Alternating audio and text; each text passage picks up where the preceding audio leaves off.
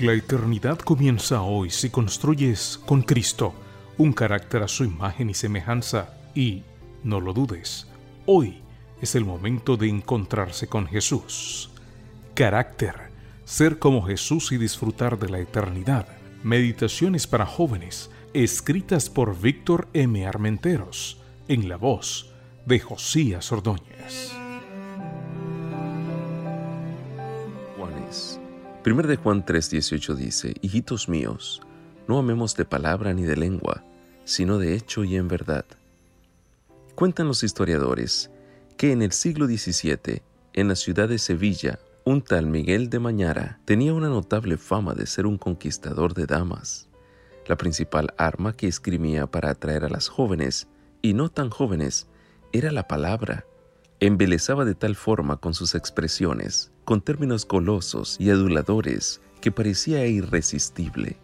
Incluso las damiselas más religiosas caían prendidas de sus encantos verbales. Su historia se convirtió en una leyenda, aunque su nombre fuera cambiado por el de Don Juan.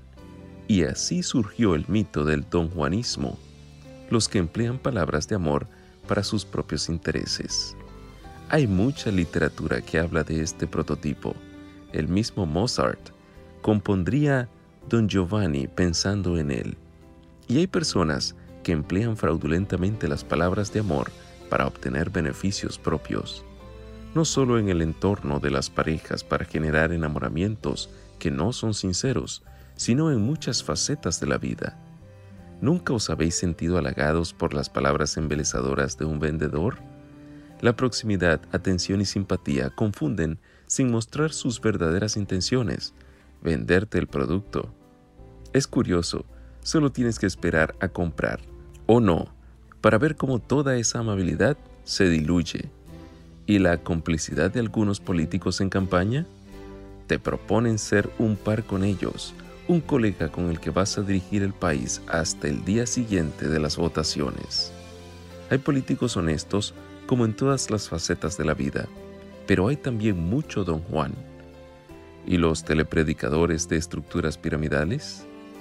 Todo es amor cristiano hasta que aparece la cuenta bancaria donde debes ingresar tus donaciones. Juan, el de Jesús, se opone a los don Juanes, a los que son simplemente palabrería y nos pide que, como si fuéramos familia, nos llama con todo el cariño hijitos. Dejemos a un lado esa técnica. Nos aconseja que amemos de hecho y en verdad. Me atrevería a asegurar que el que ama de verdad, de la abundancia del corazón, habla su boca y además que del tesoro del corazón saca cosas buenas. Mateo 12, 34 al 35. Las personas que piensan, además de en sí mismas, en las demás personas, realizan naturalmente obras de amor. Además, Juan añade que debe ser un amor en verdad. No quiere decir que sea un amor que conozca las verdades filosóficas o religiosas, sino un amor sincero, sin fingimiento, nada que ver con el don Juanismo. Te animo hoy a que ames así, a lo Juan, el de Jesús.